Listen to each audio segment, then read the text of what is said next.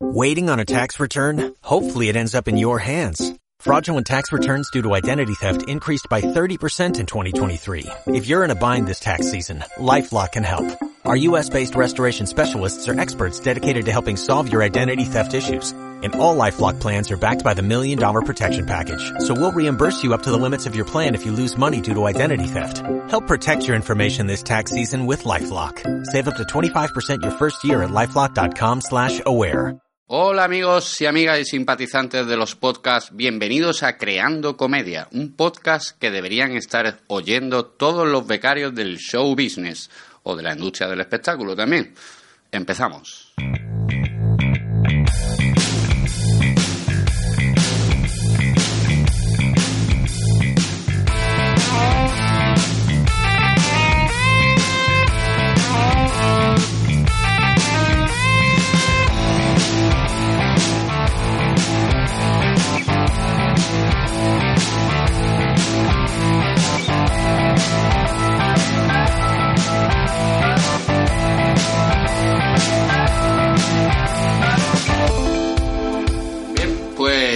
Bienvenidos todos a, como he dicho, a este podcast de Creando Comedia en un podcast, episodio, capítulo número uno. Con nosotros vamos a tener a Golfus Jack ¡Uy! ¿Qué pasa? y a David Martínez. Hola, buenas tardes. Y en los mandos de todo lo que es el sonido a Héctor. ¿Qué tal, Héctor? Muy buenas a todos.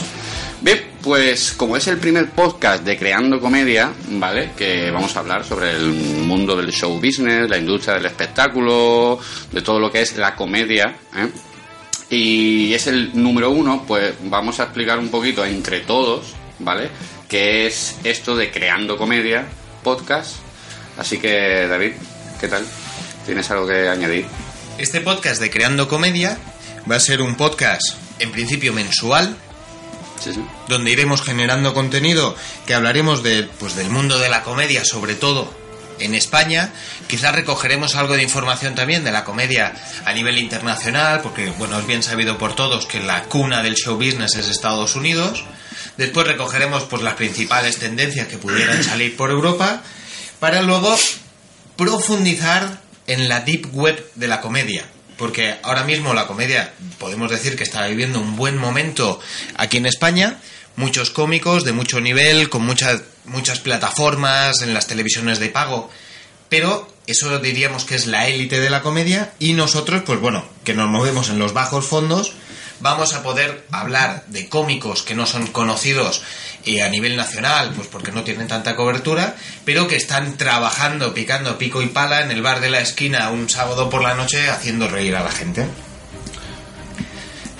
Pero también, también tendremos a invitados y colaboradores de, que, profesionales del mundo de la comedia, tanto de- del stand-up comedy, o vulgarmente conocido en España como monólogo de humor, y de cualquier mm, rama, rama, digamos, de, de lo que es eh, el show business. Correcto. Para poder enriquecer un poco todo este contenido que estábamos hablando de, de los bajos fondos de la comedia, pues siempre vamos a intentar hacer entrevistas y aportaciones de, de estos cómicos que son muy buenos, que tienen mucho talento, ya que en España otra cosa no, pero hay talento de primera, que aportarán pues su punto de vista, sus experiencias y nos contarán un poco su trayectoria.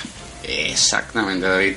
Bueno, y yo creo que la mejor manera de explicar no solo de qué va el podcast, como bien lo ha explicado David, y más o menos entre todos, también sería buena forma, a ver, eh, ver qué coño dice la Wikipedia sobre qué es el stand-up comedy, que es el episodio de hoy que lo vamos a enfocar al stand-up comedy español. ¿Qué dice la Wikipedia? A ver, por favor. Pregúntale a Alexa. Te lo han regalado. No, pero la estoy probando y me ha gustado, pero bueno. Te vas a casar con Alexa. Venga, vamos. Verdad, no sería el ¿Qué pre- dice la Wikipedia sobre el stand-up comedy?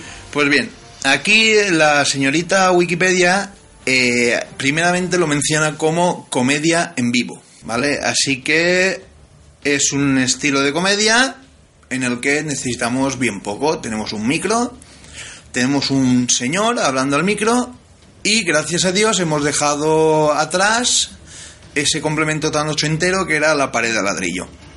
Hoy en día ya se puede hacer eh, comedia en todas partes, ¿vale? Se habla de monólogo, ¿vale? En el término más genérico, Mm. pero en este caso nos centraríamos en el, lo que es el monólogo cómico en vivo, que en algunos casos esta- el- se establece algún tipo de diálogo con el, con el público, como tú bien sabes, eh, principalmente con el dichoso o no tan dichoso heckler que suele haber por ahí, ¿vale?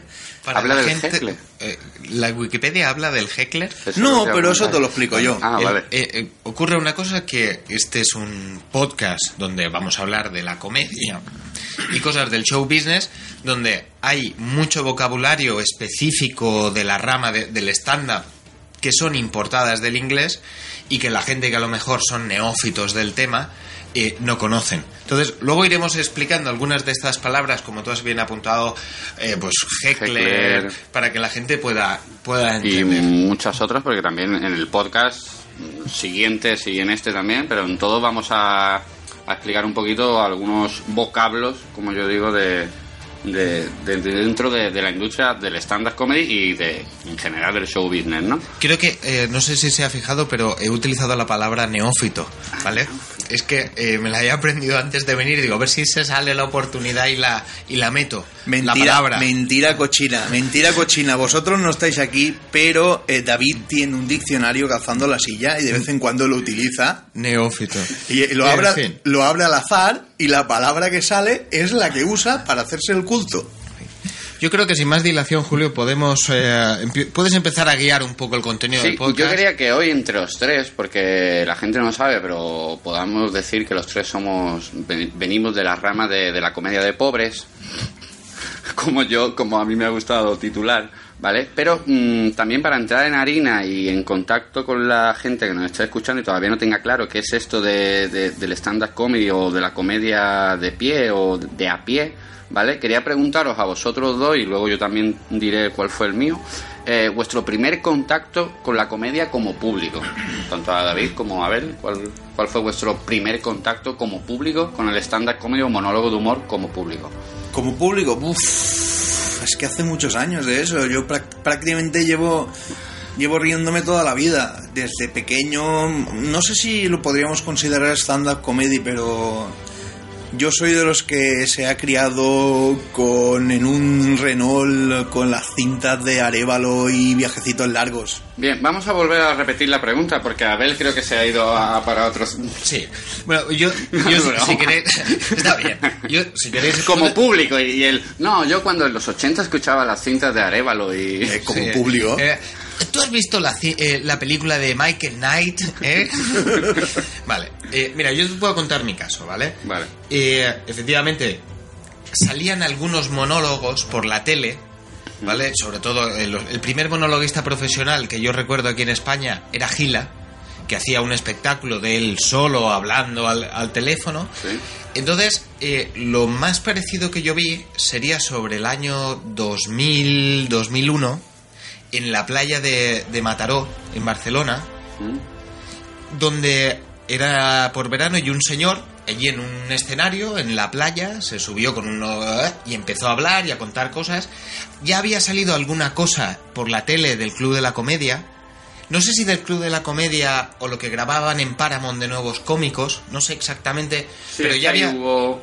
Por un lado estaba... eh, antes de la sexta estaba Canal Plus haciendo el Club de la Comedia de pago, luego lo dejó en abierto, pero al mismo tiempo estaba Paramount. Estaba la Paramount. eh, era por Sí, esa sí, sí, fecha que esa. empezaban a salir los primeros top. eh, Miguel Lago, Eva H., Raúl Cimas, toda esta peña. Exacto. Y había un chico que yo no conocía de nada, que seguramente hoy será un un humorista muy profesional, pero no recuerdo, contando cosas pues de ir a un váter público, allí en la playa de Barcelona. Y la gente se reía un montón. Igual habrían 300 personas todos sentados en la arena y el chico pues encima de un escenario de, grande de 3 metros por 3 metros, allí hizo pues casi 40 minutos de monólogo perfectamente.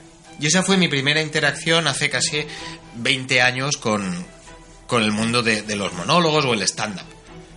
Vale. Mm, Yo la primera... ¿Quieres añadir algo? A ver. No, ¿Te- no. ¿Te ha venido algo a la cabeza ahora? Sí, bueno, es que básicamente como... Es que yo siempre he sido muy televisivo, entonces mi primera, aparte de lo que he comentado antes, supongo podría ser pues por la por la tele lo básico eh, cuando empezó el club de la comedia ya por el 97 puede ser puede ser no sé no, No estaba. Yo llegué a este planeta en el 2000. Mentira cochina mentira cochina ¿Sabes lo del efecto 2000? Fui yo.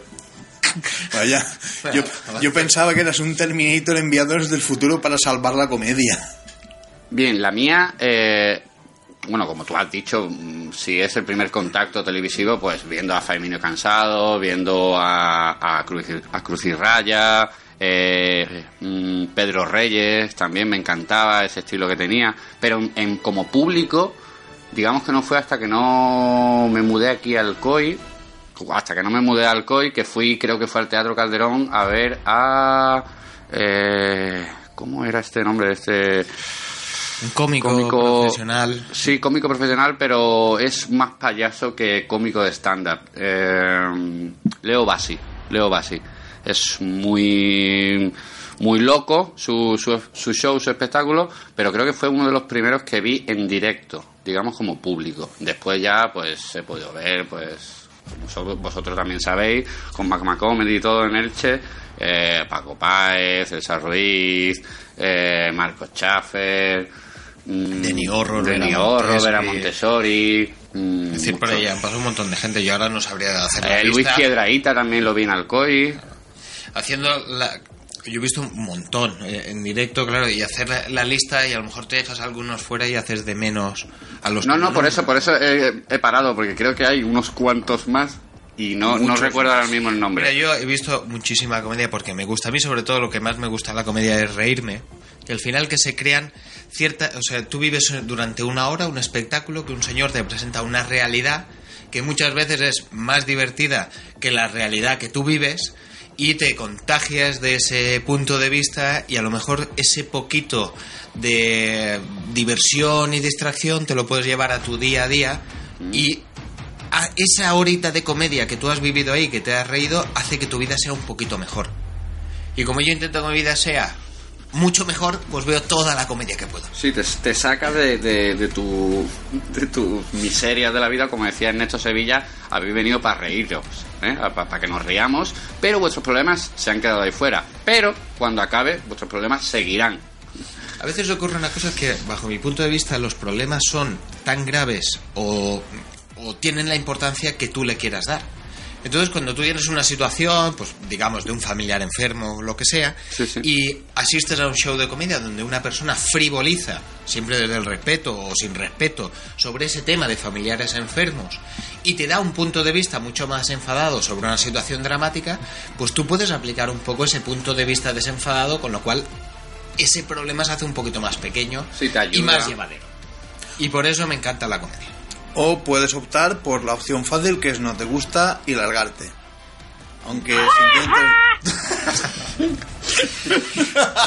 A mí lo que, lo que a mí Lleva 10 minutos personalmente... esperándolo, ¿eh? vaya, A mí personalmente lo que más me gusta también de ir a ver en persona a un cómico de stand-up comedy, que es de lo que estamos hablando específicamente hoy, aunque podéis hablar de lo que salga de la polla si queréis, eh, lo que me mola es algo parecido a lo que ha dicho David, también el punto de, no solo en los problemas, sino en general, el punto de vista original que le puede dar cada cómico independientemente de cuál sea su estilo, a, a la vida, ¿no? O, o a temas que no habíamos caído y dices, joder, que, que, que- que es verdad que no, no había pensado en, en mirarlo desde esa perspectiva, ¿no? Cuenta como monologuista chiquito a la calzada, es que hacía lo mismo. Son cuentachistes. Es Hombre, es un mo- humorista. Son dos modalidades diferentes porque el monólogo pues tiene una estructura, se habla y, el- y se desarrolla un tema y los chistes pues son eh, eh, un producto cerrado donde vas lanzando, ¿no? Y es aquí en España vivía una gran tradición de cuentachistes donde había programas al hace ya muchos años en la primera al mediodía hacía un programa que era No te rías que es peor donde salía María Nicole Corto, Pedro Reyes, eh, este chico que canta, que ahora no me sale, Marcos Arizmendi, en fin, salían una serie de humoristas muy potentes, que es realmente la, la raíz, ¿no? La semilla de todos los humoristas que han desarrollado el stand-up comedy después. Mm. Debemos todos, los que vinieron antes que nosotros y nosotros ahora, hemos bebido de, de, de estos Es más, algunos de esos humoristas han sabido adaptarse a los, a los nuevos tiempos hoy día y, y son también cómicos de estándar, ¿no? Eh, también me, me mola que digáis esto también, aunque haya preguntado que no tenga nada que ver y sean dos cosas distintas, pero haya cosas que se comparten en la profesión y en el tema, porque un día también hablaremos solamente de humoristas, ¿vale? De humoristas puro y duro. Bien, eh, el segundo tema que quería comentaros para, para seguir con este primer podcast y explicar un poco, así que esto es en el primero un poco más desenfadado y no solo de qué va a ir, sino sobre el tema del que estamos hablando hoy, es lo mismo pero como cómicos, porque quien nos está escuchando eh, no sabe quiénes somos. Yo soy Julio Alejandro, tú eres eh, Golfus Jack. vulgarmente- nombre artístico. Como nombre artístico llamado Abel Briz, eh, él es David Martínez. Y como cómicos, ¿cuál fue vuestro primer contacto haciendo stand-up? Eh? ¿Y cómo lo vivisteis? Pues mira, yo el tema de, la comedia siempre he sido un poquito payaso y siempre me ha gustado hacer reír en petit comité porque siempre he tenido esa parte exhibicionista, pero a la misma vez he tenido siempre mucha vergüenza que me ha limitado, ¿no? Entonces, pues ahora un par de años nosotros empezamos con un podcast de humor y a partir de ahí, pues poco a poco he ido ven- ven- venciendo la vergüenza y un día, pues eh, me sentí a escribir. Me, senté a escribir y empecé, pues de las ideas que tenía y, y empecé a desarrollar un monólogo y ahí lo tuve escrito dentro de un cajón muchísimo tiempo. No sabría especificar, pero muchos meses. Hasta que conocí una chica que me dijo, dice, mira, si tú quieres hacer comedia o ya tienes un monólogo, lo suyo es que lo pruebes. Reúne a todos tus amigos en un bar o en un local que tenga escenario y les cuentas el monólogo. Dice, como es con tus amigos, pues eh, no es ese sueltas. impacto tan fuerte que salir hacia desconocidos, Claro. son mucho más comprensivos y tal. Entonces, pues bueno, yo organicé en un local de aquí de Alcoy, el Escenari, que es un local donde siempre hacen shows y música en directo, ¿Mm? teatro, en fin, hacen un montón de cosas, tienen un pequeño escenario. Organicé con todos mis amigos, éramos allí unos 20, que de hecho invité a Julio también que vino a verlo. Sí, señor. Y yo estrené allí un pequeño monólogo de, de media hora de duración, que estuve un mes y medio ensayándolo todos los días para que no se me olvidara. Y ese fue el, el primer contacto, con un texto que había escrito yo sobre un viaje y unas cosas que me ocurrían en el viaje. ¿Mm? Y con mis amigos y bueno, gente que vino del, del propio local para ver el, el show, ya que es un local que... Y ese fue mi, mi primer contacto, que yo mismo dije, quiero hacer esto, y, y busqué un sitio donde hacerlo, y, y reuní gente. ¿Y cómo, cómo te sentiste, David? Ese, ese primer día, ¿cómo te sentías tú? ¿Cómo, cómo lo, lo viviste o Pues no mira, eras consciente? antes eh, al tenía sentimientos encontrados, ¿no? Porque dices, bueno, esto lo voy a hacer porque yo quiero hacerlo, porque tengo ganas de, de hacer esto, porque siempre me ha gustado y hoy me atrevo, y al mismo tiempo, antes de subir, tienes nervios por todos lados, que dices, ¿quién me manda a subir a mí? ¿Y si se me olvida el texto? ¿Y si me pongo nervioso? ¿Y si me tropiezo? ¿Y si...? y, bueno, todos los isis que se te puedan imaginar, ¿eh? Hasta que, bueno, pues subes, Y si prende un fuego al, al local. yo recuerdo que estaba tan nervioso, Easy Dizzy. iba hablando Sí. y se oye, no se oye. Y la gente me decía, si se oye bien todo el rato. Y yo, bueno, pero, ¿sabes? Y hacía Como cosas así. preocupado porque se te oyera Pero más que seguro, por... y hacía eh, cosas con el micro. Pero tengo que decir que se me hizo corto. Duraba media hora Mm. el monólogo y yo me lo sabía súper de memoria. O sea, con los ojos cerrados, yo ensayaba en casa mientras fregaba los platos, barría, lo iba repitiendo. Entonces arranqué muy nervioso, casi engarrotado, y poco a poco, según fui hablando, me fui sintiendo cómodo, y luego al ver que la gente se iba riendo un poquito, en donde yo esperaba que tenía los chistecitos, la gente se iba riendo, pues dices, ah, pues más o menos, esto Claro, es está es- gustando. es- eso relaja mucho cuando te subes, independientemente que sea tu primera vez, que sea tu quinta, tu número mil, da igual. Cuando ya ves que el primer chiste o la primera broma, el primer gag entra o el segundo, ya como que te relajas, a- aterrizas, digamos, ¿no? ¿Y tú, Abel, cómo fue tu primera vez? Porque encima, la casualidad, perdona, ¿eh? Eh, Hay aquí como tres niveles de distintos tiempos de comienzo haciendo monólogos, quiero A decir. ver, yo pues en ese en ese aspecto pues yo puedo decir que empecé pues la, la casualidad, yo empe- eh, empecé como, como como David, yo de, de mí de pequeño me gustaba hacer también el payaso, me gustaba hacer de cuenta chistes, hice hice algo de teatro en su momento y de repente pues un día yo estaba yo estaba o sea, estaba viéndote a ti ¿Vale? Que no es que te quiera, no es que quiera ahora mismo lamerte el ojete, pero estaba viéndote a ti. Que fue como pasó, ¿no? Sí, que fue como pasó. Estaba viéndote a ti y de repente, pues fue el, el preguntar, oye, si alguien quiere, me ofrezco a tal. Sí. Y- Lo tuyo fue en un. Para, para poner en contexto a la gente que pueda escucharlo o que lo entienda. Eh, fue un, un open mic o un micrófono abierto de comedia donde hay un invitado, un presentador y varios cómicos que van a probar, utilizan ese micro abierto para probar nuevos textos, un nuevo texto, para ver si funciona delante del público real. Entonces, yo a través de Magma Comedy, el Open y tal, le ofrecí si había alguien dentro de lo que es Alcoy interesado en intentarlo o en empezar o, duda de que siempre le ha llamado la atención, que nosotros le ayudaríamos que nos lo dijeran, ¿no? Y tú fuiste uno de esos.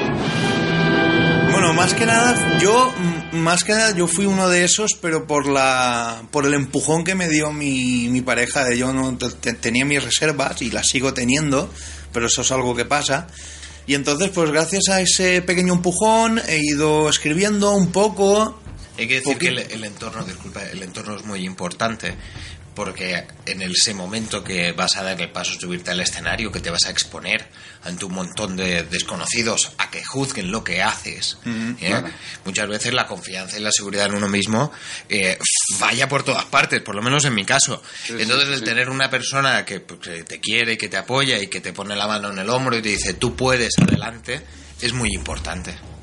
Exacto. Entonces yo a partir de aquí eh, hice mis, mis primeros pinitos y justamente fue eh, un- a lo poco se dio la casualidad de que había que había un open había un par de opens bastante seguidos y aunque fue un poco como empujando entrando con calzador la primera vez que yo eh, volví a actuar ya después de haber hecho teatro y demás eh, mira no te vayan yo estaba acojonado Ahora mismo yo tenía, si me hubieran operado de las amígdalas, me hubieran podido hacer la vasectomía en la misma operación. Te lo digo ya. La hemos tomado hoy contigo. No, yo mi primera vez eh, fue porque a mí siempre me había gustado, me había llamado la atención este mundillo de la comedia, había visto a cómicos, humoristas, como hemos contado en el primer tema, pero siempre me había llamado la, la atención de cómo se hacía, cómo se escribía. Entonces mi, mi, mi interés vino más por el por la parte del guion, de cómo se escribe, y a través del guion que fui aprendiendo con libros, cursos, que tampoco hay muchos, pero gracias a Dios para muchos futuros cómicos, hoy día ya hay unos cuantos, y muchos cómicos profesionales dando cursos, eh, fue como empecé a escribir y a utilizar esos recursos que aprendí de guion, de cómo se escribía stand-up, ¿vale? Y un amigo me comentó que en un local que había cerca de mi casa estaban empezando a hacer actuaciones, pero eran musicales, era un grupo de jazz, y que me decías, pero tú tienes que venir a hacer 10 minutos. Claro, yo ese paso, es como decía antes David, todavía no me veía preparado, porque mm, yo he escuchado en otros sitios y estoy totalmente de acuerdo de que este es uno de los artes más difíciles de hacer, porque estás tú solo. No tienes un apuntador, no tienes un apoyo, no tienes un escenario, una escenografía. Además el hándicap, que el, el monólogo de dramático, por ejemplo, tipo Shakespeare, que estás cinco minutos ahí, bueno, pues no, no buscas la interacción con el público cuando tú cuentas tu tema, ser o no ser, ¿no? Y desarrollas esto. ¿Qué ocurre? Que el monólogo cómico de stand-up requiere de la participación del público, porque cuando tú metes un chiste y no se ríe nadie, y metes un segundo y no se ríe nadie, y metes un tercero, dices, eh, lo que estoy haciendo no lo estoy haciendo bien. O algo está fallando que no estoy conectando con la gente. Claro, necesitas un feedback. Un feedback constante para que fluya lo que estás haciendo, con lo cual es doblemente difícil. Disculpad, es que me he ido, me he ido a matar al grillo. Ahí ha vuelto, no lo he encontrado. Vale. Yo quería decir eh, que yo no me lo sabía, eh, al contrario que David, yo iba, o sea, los nervios me jugaron una muy mala pasada. Suele ocurrir, ¿eh? No te preocupes. Eso- Tuve que, tuve que improvisar un poquillo. Mm, Gracias a Dios salió bien. Ese, ese único chiste salió bien la primera vez. Y yo de ahí la única conclusión que saqué es que a todo el mundo deberían aplaudir una vez en la vida. Porque, porque ese aplauso, cuando es sincero y sale bien, es una de las mejores cosas que me han hecho en la vida. Mira, yo- fuera de la cama. Yo digamos que lo pasé muy bien, me, me empujaron para mezclarme con esos músicos entre descanso y descanso. No, para correcto, ¿qué tal te fue que te hemos, eh, hemos ahí... No, no, lo, lo iba a resumir rápido. Y, y al final me empujaron, me lo preparé muy bien, pero estaba muy nervioso. Sudaba por todos los sitios sudables que se puede, si existe ese vocablo, por, por, por el cuerpo Y si, no que lo, y si no que lo pongan. Que lo pongan y ya está, la puta RAE. Se le ha quitado la tilde a guion porque no van a meter una palabra nueva. A ¿vale? robarla ahí. Entonces, eh, lo pasé tan mal que para mí, mm, por un lado, fue muy guay, pero por otro lado fue como, hostia, eh, me van a, a fusilar, ¿no? Era como los previos, como que estás ahí en la cola que te van a fusilar. Pues para mí fue como eso, y luego ya, pues, con el tiempo vas disfrutando y vas cogiendo más tablas y vas disfrutando. Cuando tú lo disfrutas de verdad en el escenario es cuando de verdad se siente uno bien como, como cómico, aunque sea de pobres, comedia de pobres, da igual. Eh, ¿Algo más que añadir, David? Yo en principio, este, eh, por mí este primer bloque estaría Sí. completo. No sé si Abel quieres añadir algo más. No, nada, ya. Bien, pues entonces, si no hay nada más que añadir, vamos entonces con este primer, como hemos di- dicho al principio, con el primer invitado, que es un cómico que todos nosotros conocemos y hemos compartido escenario, hemos ido a ver y todo, y todo ese rollo. Y aparte nos parecía perfecto para que colaborara y entrara en este primer podcast para hacer una pequeña Vale. entrevista, una pequeña coloquio, que es Te Marco propongo, Schaffer. te propongo hacer Dime. una pequeña pausa, metemos unos minutos musicales o unos segundos musicales segundos mientras musicales. establecemos la conexión Vamos con a- Marcos. Mm.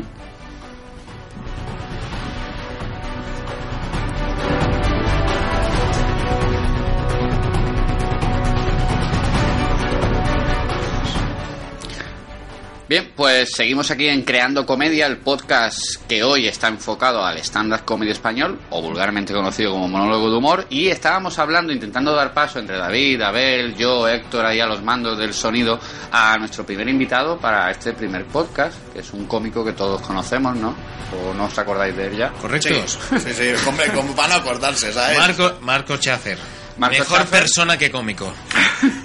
no sé yo, ¿eh? Ahora, ahora se lo diremos. Eh, él es nativo de Játiva, un pueblo de Valencia, ¿vale? Lleva 10 años haciendo comedia, haciendo monólogos y creo que está por ahí ya, ¿no? ¿O, Héctor? Eh, Sí, ¿Marcos? estoy aquí, estoy aquí. Marco, ¿qué tal? ¿Cómo estás, tío? Hola, buenas noches. Ah, buenas Hola noches. Marco, ya- estás en, en directo Buenas desde noches. los estudios centrales de casa de Héctor. Bien. Pero, pero eso es en, en, en Alcoy. Sí. En Alcoy, Sí, claro. en Alcoy. Estudios centrales, una- no íbamos a ir a Madrid. capital, hombre, Todavía, capital. claro, claro. Alcohol, coy, Ahí de toda la vida. autobuses de la MT y todo, eso es una capital, hombre. Y aceras nuevas que nos están poniendo, Marcos. No te lo crees. Buah. Y mucho mármol. Hay mucho mármol también. Aquí. Y Marmolina seguro que también. Si sabes con quién contactar, sí. Bien, Marco. Eh, dime. Te quería, porque yo te comenté, oye, ¿quieres participar en el podcast, tío? Y, y que seas el primer invitado, nuestro primer entrevistado aquí entre estos pequeños locos medio bajitos, medio altos que tenemos hoy específicamente de stand-up comedy. Digo, joder, qué mejor que sea Marco. Dices, sí, sí, claro, claro. Entonces yo te he preparado aquí una pequeña entrevista, así medio entrevista, medio intervención tuya, ¿vale? Y te ve- yo te voy a preguntar y tú me contestas pues cuando cuando quieras quieras. y lo que quieras vamos también te lo digo ¿eh? No tenemos Vale. filtro, no nos debemos a, a patrocinadores, puedes decir lo que quieras porque eh, desde aquí hacemos ya un llamamiento, no hay nadie poniendo dinero, que si alguien le sobre y quiere ponerlo, No eh, a mí no me importa llevar en, en El- el agua en el pecho escayolas Pepito. Gafas, espuma de afeitar, cosas. o, o agua bronchales no sé plutonio enriqueta o algo de eso bien eh, Marco Schaffer vale tú llevas 10 años haciendo comedia sí o no Sí, aproximadamente sí. vale Pero yo creo que comedia he hecho toda la vida. sí ¿Cuándo empezaste tú a hacer comedia, más o menos? ¿Lo recuerdas o cómo empezaste tú? Eh, a ver, fue un día muy duro. Eh, ese mediodía me dijeron que mi padre tenía un cáncer de estómago y, eh, y en Játiva está en un, un curso de, de monólogos. Quería apuntar a era el típico graciosillo del grupo, que se contaban los chistes, me gustaba. Estuve entre subir o no subir a las escaleras Sí. porque ese día estaba de muy bajo. Hostia, entonces tú empezaste ya con, con esa cosa que le puede, nos puede pasar a cualquiera pero normalmente no, empieza, no, no nos pasa el primer día. Incluso mi amigo me dijo, ¿te vienes al bar o te vas a ir? Claro, el bar es una tentación, la oficina, que digo yo. Claro. Y, y nada, me fui a, a lo del curso de monólogo. Salí de allí enchufadísimo, con unas ganas de, de- hacer comedia, me lo puse bien y que eso me gustaba. Mira, me cogí a, ese clavo ardiendo para intentar un poquito... Sobrellevar esa situación. Correcto, y, y me fue muy bien, ¿eh? me fue muy bien, la verdad. Pero fue, lo recuerdo así como un día muy duro para, para en la comedia, de alguna manera. Ya. Pero, mm, y, y con el tiempo, tú podrías, mm, no sé, subrayar qué es lo que tú crees que la comedia más te da, aparte de lo que acabamos de decir, de que te sirvió para salir mejor o, o llevar mejor esa situación. la, la comedia me ha dado muchas cosas buenas. Cuando digo buenas, me refiero, yo he actuado, he entrado a una, a una residencia de ancianos a actuar, ¿Mm? he visto 100 personas sentadas ahí para verme actuar, personas con 80 con silla de ruedas, Sí. El uno con un tic, el otro con una boca abierta, el abuelete, el, y tal, digo, ¿qué les cuento yo? Y he salido de allí eh, llorando y emocionado porque eh, me han echado besos, abrazos, he ido de ahí con las pilas y cargadas, he disfrutado. Que era un chute de subidón sería aquello. Me, me llenan, igual que cuando hacemos una gala benéfica y ves a los chiquitos con los que hacen las galas, se ríen, y, eh, y- y me llena mucho en ese sentido. El ver que ayudas, que estás aportando algo. Una actuación acaba en una pareja, oye, que mira que habíamos discutido, estábamos fatal, unos tenían de un entierro, Mm. nos has alegrado el día. Entonces, eso te llega, porque estás haciendo algo, conforme está la situación hoy en día, que la gente está como muy deprimida Claro. la situación que hay, ves que repartes alegría, la gente se va contenta después de estar contigo, ves que llenas ese espacio. Y, y eso para mí es un poquito más, lo más importante.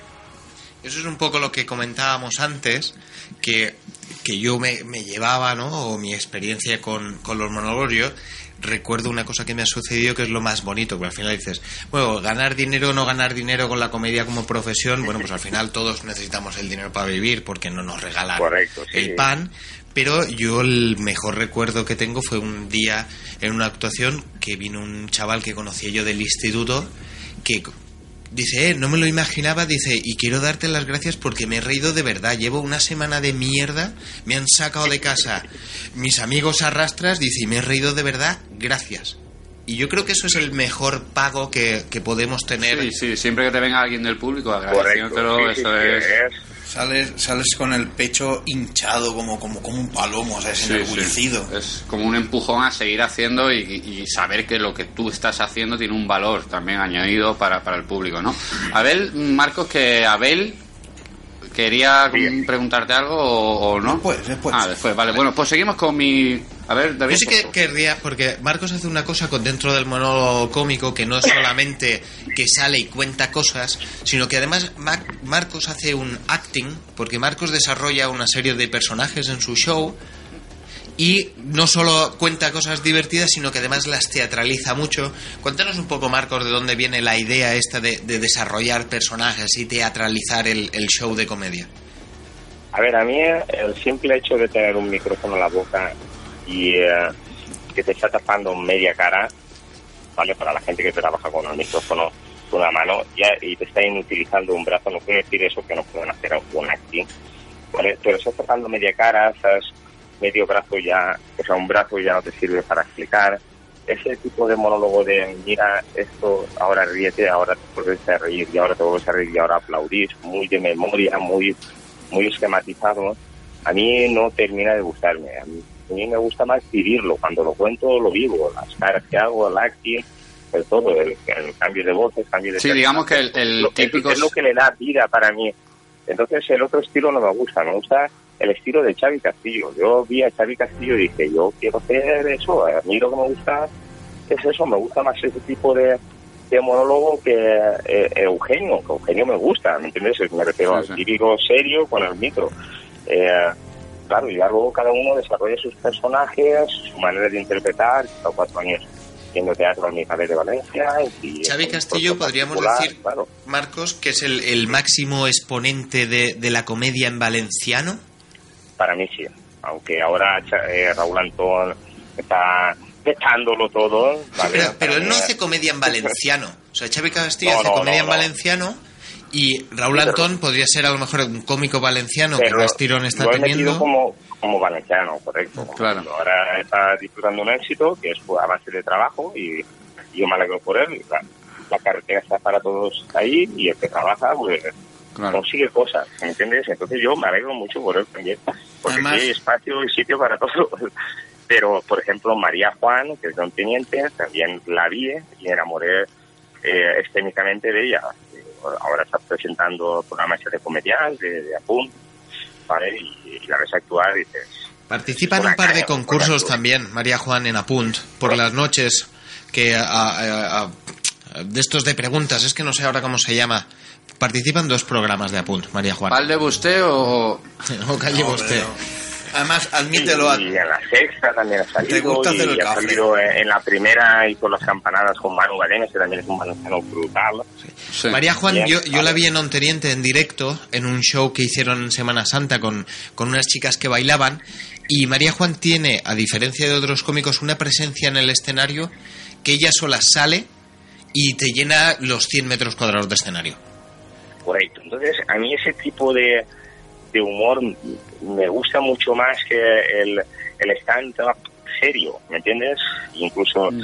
yo eh, siempre digo que tengo cinco horas de texto, uso un par de horas de las que tengo, pero que, que, que juego mucho con ellas, no las cuento siempre igual, ni en el mismo orden, ni lo digo todo igual, un poco es como un, soy como un mal estudiante que no solo ha aprendido de memoria, entonces cuando no se acuerda, pues se lo inventa. No, y que, le da que la naturalidad yo creo, Marcos, que del momento, la frescura de acabado de hacer, igual que cuando voy a un sitio me meto con cosas que he visto en ese pueblo, es fresquito, es acabado de, de parir. Sí, digamos que, Marco, que ese estilo, en ese estilo, en ese, en esa barandilla, digamos, te, te has encontrado mucho más cómodo para realizar tu, tu show en directo y, y también crearte tu propio estilo y diferenciarte un poquito de, de lo demás, ¿no? Sí, un poco, claro. Vas a hacer lo que te gusta, no hacer lo que no te gusta. Entonces, si un día yo he interpretado papeles dramáticos, eh, de teatro también, poco, pero he hecho. Mm. Yo reiría de Shakespeare. ¿no? No hay una risita en esa escena, ¿me entiendes? Pero claro, eh, es lo que le da también valor. Yo A mí me gusta mucho lo que es la interpretación. Vale, Llena y, mucho más el escenario y es mucho más agradable, creo que para el espectador. claro, y tú lo disfrutas Hay más también. Para todo. Correcto. Y eh, con respecto a lo que te he dicho antes, pero a la contra, lo más difícil, que después de, de, tu, de tu experiencia puedas decir lo más difícil de hacer comedia, ¿qué dirías? Si te tuvieras que elegir algo lo más Lo más complicado. difícil para mí ahora está siendo hablar castellano. A mí me cuesta mucho hablar castellano. Hacer esta entrevista es lo más difícil para mí, que eres idiota. Esto es un examen para mí. Bueno, pues ya Pero que has bueno, sacado no. tú el, el tema, ¿te lo han propuesto alguna vez algún compañero? ¿Te, has, eh, te, lo, has planteado seriamente para hacerlo o, qué? ¿Qué pasa con eso? Sí que me lo estoy planteando, porque los valencianos parlantes solo está viviendo de esto Jackie Castillo, Eugenio Lemain, María Juan, para presentar. No hay nadie más viviendo de la comedia valenciana. ¿entiendes? Eh, no está, eh, la cultura aquí en Valencia estamos mal, los teatros no programan suficiente. De hecho, yo a Valencia, capital, yo no voy a actuar. Es que en Eh, Valencia Capital no, no programan en lo quieren valenciano. castellano. Hombre, pero que vayas a un bar a actuar, que hayan 30 personas, que haya una mesa de, de extranjeros, eh, búlgaros, rumanos, alemanes, eh, albanos kosovares, de donde sea, ¿vale? Y que te digan, no, hombre, hazlo en castellano para que te entiendan estos cinco o seis que hay aquí. Es desmerecer a todos los demás que había en el bar. Y aparte de eso, luego esta gente estaba pasando del monólogo, pasando todo. Eh, Yo no puedo cambiar todo mi show y todo Claro. por, por cuatro o cinco estilo tan personas que luego encima no han ido a ver el show, que están ahí cenando, tomando su cerveza y Correcto. Simón Martí, que es otro cómico valenciano, que también hace en castellano, él cuando ha actuado, que yo lo he visto, siempre dice, puedo hacerlo en valenciano que me siento más cómodo y él prefiere actuar en valenciano. Claro, David, yo es que eh, yo no hablo en valenciano por capricho. Eh, padre, mi abuelo, mi abuela incluso hablo valenciano de pobre, nosotros. Yo no digo nosotros. Eh, además... Si estoy hablando con alguien más culto, intentaré hablarlo pues el más académico no se pueda decir nosotros, pero si... Eh, estem parlant moatros, moatros, moatros o moatos. Sí, yo moatro, la pobre. Eh, eh, eh, un respeto. Que así... Y, eh, y, entonces yo, yo pienso en valenciano y, y me viene a la charla y la tengo que traducir al, traducir al castellano y tardas ahí un poquito, no encuentras la, la palabra, no tiene la misma soltura, rapidez y chispa, entonces se, se pierde. A ver, ah, ahí tengo que, que darle la razón, y ¿eh? todo ahí de una, pues puedo hacer, pero no es lo mismo. Correcto. Sí. No lo vives igual. Marcos. Sí, eh. Mira, que soy yo, a ver. No, yeah, para que, vea, vea, para que veáis tú, que... Tú también eres de pueblo, ¿eh? Exacto. De pueblo, de pueblo. Está muy bien que después de 15 minutos de entrevista le dicen que soy yo Abel.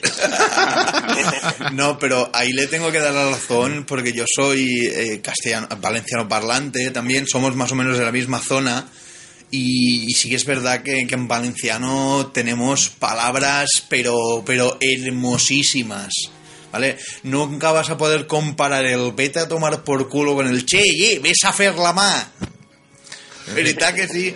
No nos encasillemos tampoco con el tema del valenciano, porque no es, no es, una guerra dialéctica, ni mucho menos, sino porque gracias no, a la no. riqueza cultural que tenemos en este país, tenemos dialectos, tenemos regiones, y esto eh, no resta, sino suma, y, y el y, en fin, podemos avanzar un poco más Sí, sí, profundizando en el tema del stand-up que no tanto un poco Sí, en... sí, eh, porque en yo iba a la decir, está, está esto muy guay, pero está quedando todo como parece el circuito de la comedia valenciana. Hoy Avancemos, avancemos. Le está bien, está bien que lo comentamos, ¿eh? Está bien que lo comentemos, está bien que, por ejemplo, como estamos, estaba diciendo Marcos, él le ha encontrado un estilo propio, un- un- una forma de disfrutar y de hacer el, el- el- su material y su show que lo voy a coger por ahí para la siguiente pregunta, Marcos, porque quería preguntarte, cuando tú tienes algo que quieras probar, un personaje, eh, un, texto nuevo, lo que sea, un chiste, una broma, un gag, cuando tú lo tienes y lo llevas a escenario a probar en un Open Mic, ¿no? O en un concurso de monólogos, ¿cuántas oportunidades realmente le das? ¿O, o- o haces un poco de testeo a la gente de tu alrededor?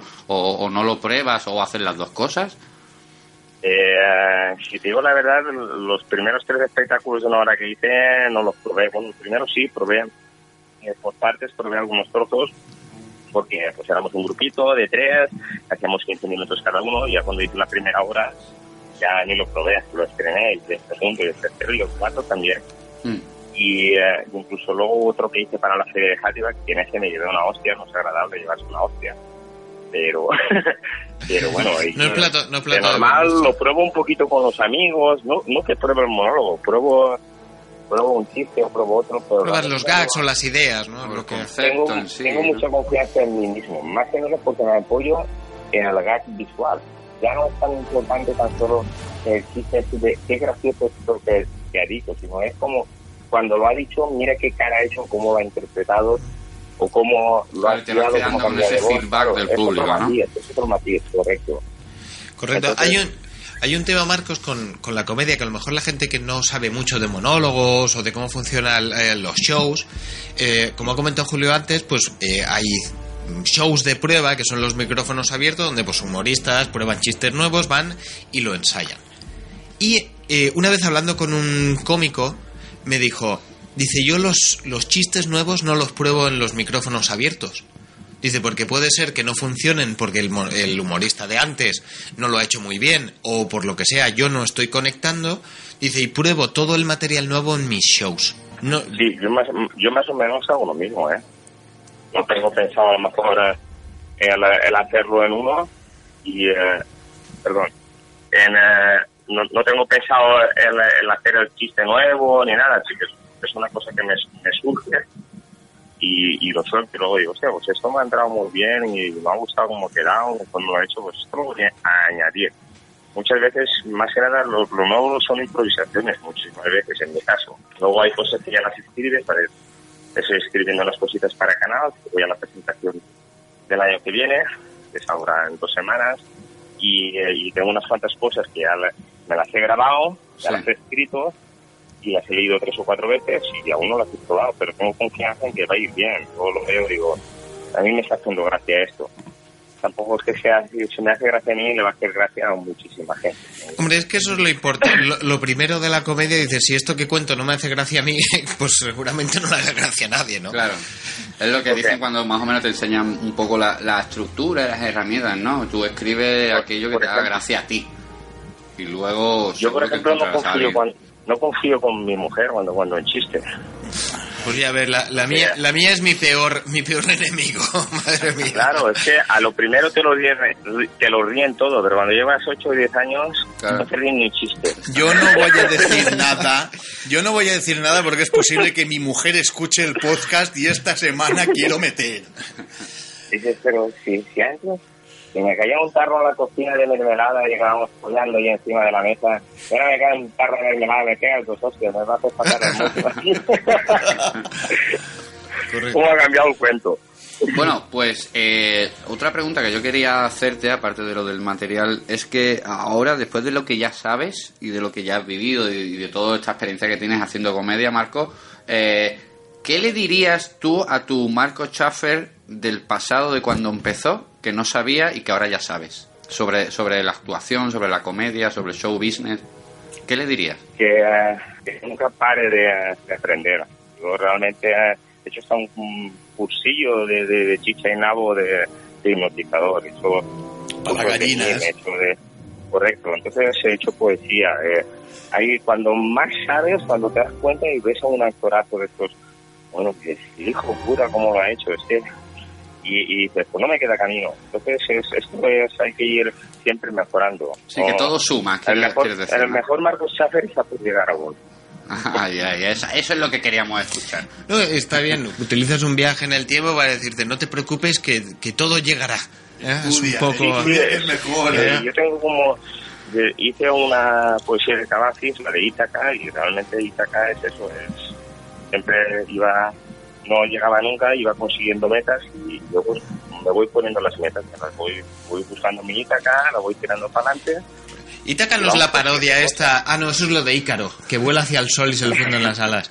En fin, por eso cuento chistes, porque a lo mejor a nivel cultural pues no aporto mucha cosa.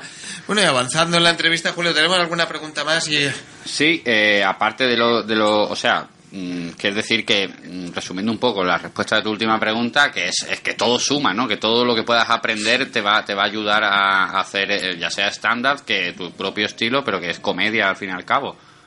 Un- Sí, sí, sí, todo es comedia, a ver, eh, tú estás viendo a los morancos y te estás riendo, eh, o Marx y 13, o eh, me refiero, que ahí no están haciendo un stand-up, pero son cómicos, tú los ves y te ríes, te resulta gracioso lo que dicen, lo que hacen, conforme van vestidos, al final se trata de, un espectáculo que entretenga a la gente y que se lo pase bien. Vale, Encima, Marco, mm, para ir terminando mm, ya la entrevista y no, no um, molestarte más tiempo tampoco, quiero que Abel te- tiene una pregunta para ti, una curiosidad, que te diga rápido y ya te, te despedimos y te dejamos en paz, ¿vale? Bueno, más que A nada, ver.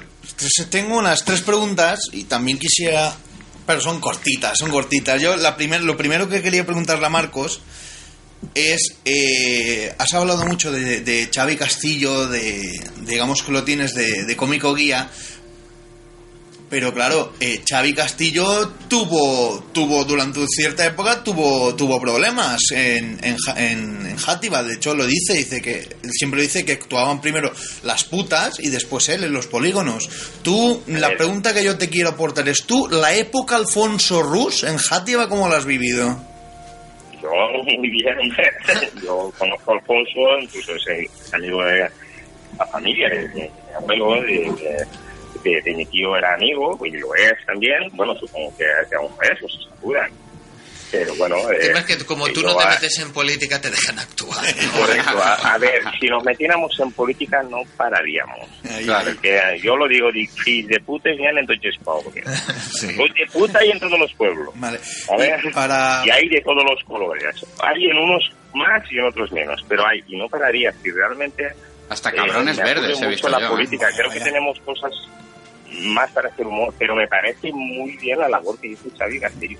Eh, bien. una guerra de, de, de destapar, de decir, Eh, para ir- de abrir como una puerta que abrió ahí para, para más cómico valenciano. A ver, a ver, la siguiente. Para, a- para, irte, para ir terminando ya y no te molestamos más, no se te vaya a parar. Eh, yo, mira, me gusta meter, me va a gustar esto de meter a los invitados en un brete y así es rápido y conciso. eh, te quiero preguntar, ¿tú hay alguna manía inconfesable que tengas antes de actuar? Es decir, te tomas un chupito, te haces una paja, cualquier cosa, cualquier historia que te ocurra. un, un café, un, bombón, esa subida de azúcar, de, de, de energía, ¿vale? Calentar, incluso salir a la calle y hacer 100 metros corriendo, cuatro sprints, cuatro saltos, colocar bien todo el cuerpo, pues realmente tienes que calentar. Entonces ya entras con la energía necesaria. Y ya estás como, cuando en el momento que empiezas a calentar, ya estás entrando tu cabeza ya en el monólogo. Dices, oye, esto ya, ya va en serio. Se me llena un coco. Y a tope. Y salgo ahí a comerme, a comerme el mundo. Pues Marcos, yo te- quiero decir una cosa muy rápida, que es que, bueno, pues eh, yo he conocido a Marcos, lo he visto actuar, hemos coincidido cuando aquí en Alcoy con los monólogos de la Alcoyanía, y como he dicho antes, Marcos es mejor, monólogo, eh, mejor persona que cómico, siendo un cómico excepcional. ¿vale? Es decir, Marcos es una persona con la que yo me he reído de verdad.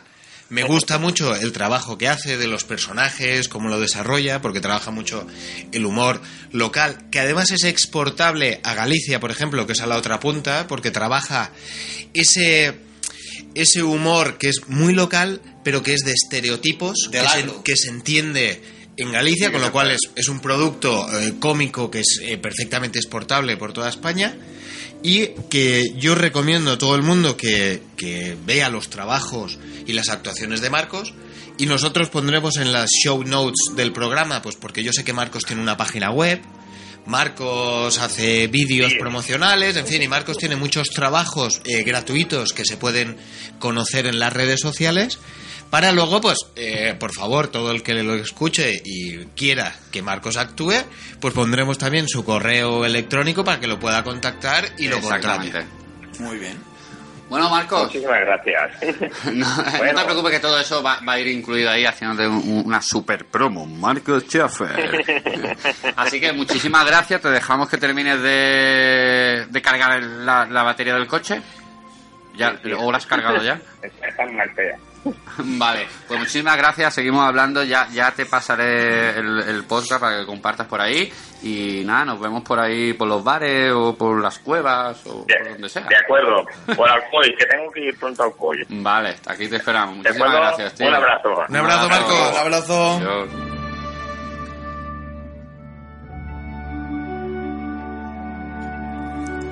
Bien, pues este ha sido nuestro primer invitado, nuestra primera entrevista. ¿Qué te ha parecido, David? Me ha encantado, porque yo el trabajo que hace Marcos, sí, como he dicho antes, es mejor persona que cómico y siempre aporta mucha sensatez. Sí, es es que también es, es una putada decir qué te ha parecido David, qué te ha parecido Abel cuando ya conocemos al, al entrevistado y lo hemos, lo hemos disfrutado tanto fuera como dentro. En una dosis de ¿no? darnos jabón a nosotros mismos sobre el trabajo. En fin, yo por mi parte no, no para este primer podcast no puedo aportar más información ni más sobre los temas que hemos estado tratando. Sí, sí, sí. Eh, creo que ha llegado, hemos llegado al, al- al final de, de este primer podcast de Creando Comedia, en el que vamos a hablar de todo lo que es la industria del show business. Hoy en concreto ha sido stand-up comedy o monólogo de humor. Así que antes de despedirnos, simplemente quería decir que todo el que quiera comentarnos, preguntarnos o eh, recomendarnos algún tema específico dentro de lo que es el mundo del espectáculo para hablar de él en el siguiente podcast, pues que se dirija al correo que vamos a dejar en el podcast de iVox o iVox, que será igual que programa, creandocomedia.hotmail.com y Abel o... sí, Abel Briz o, Golfus Jack. Golfus Jack, muchas gracias por, por haber estado aquí, por haber venido a este primer podcast de Creando Comedia. Muchas gracias a ti, Julio. Ya nos vemos en el siguiente. Mm, Vale, David Martínez, eh, nos vemos y seguimos hablando. Muchas gracias. Correcto. Creando comedia is coming next month. Muchas gracias, Héctor, por estar ahí a los mandos y nada. Venga. Nos vemos en el siguiente Creando Comedia. Adiós a todos. Hasta luego. Have you ever felt Are you listening? a- a- a suave. Damn. Uh. Yeah.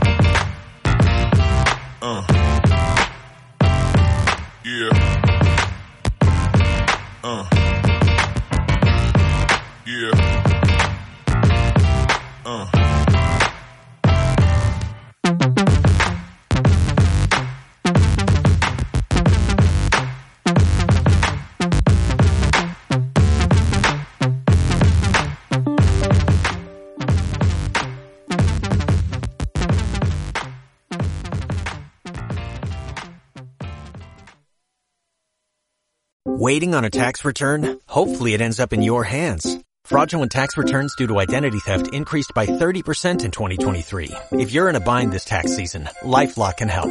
Our U.S.-based restoration specialists are experts dedicated to helping solve your identity theft issues. And all LifeLock plans are backed by the Million Dollar Protection Package. So we'll reimburse you up to the limits of your plan if you lose money due to identity theft. Help protect your information this tax season with LifeLock. Save up to 25% your first year at LifeLock.com slash aware.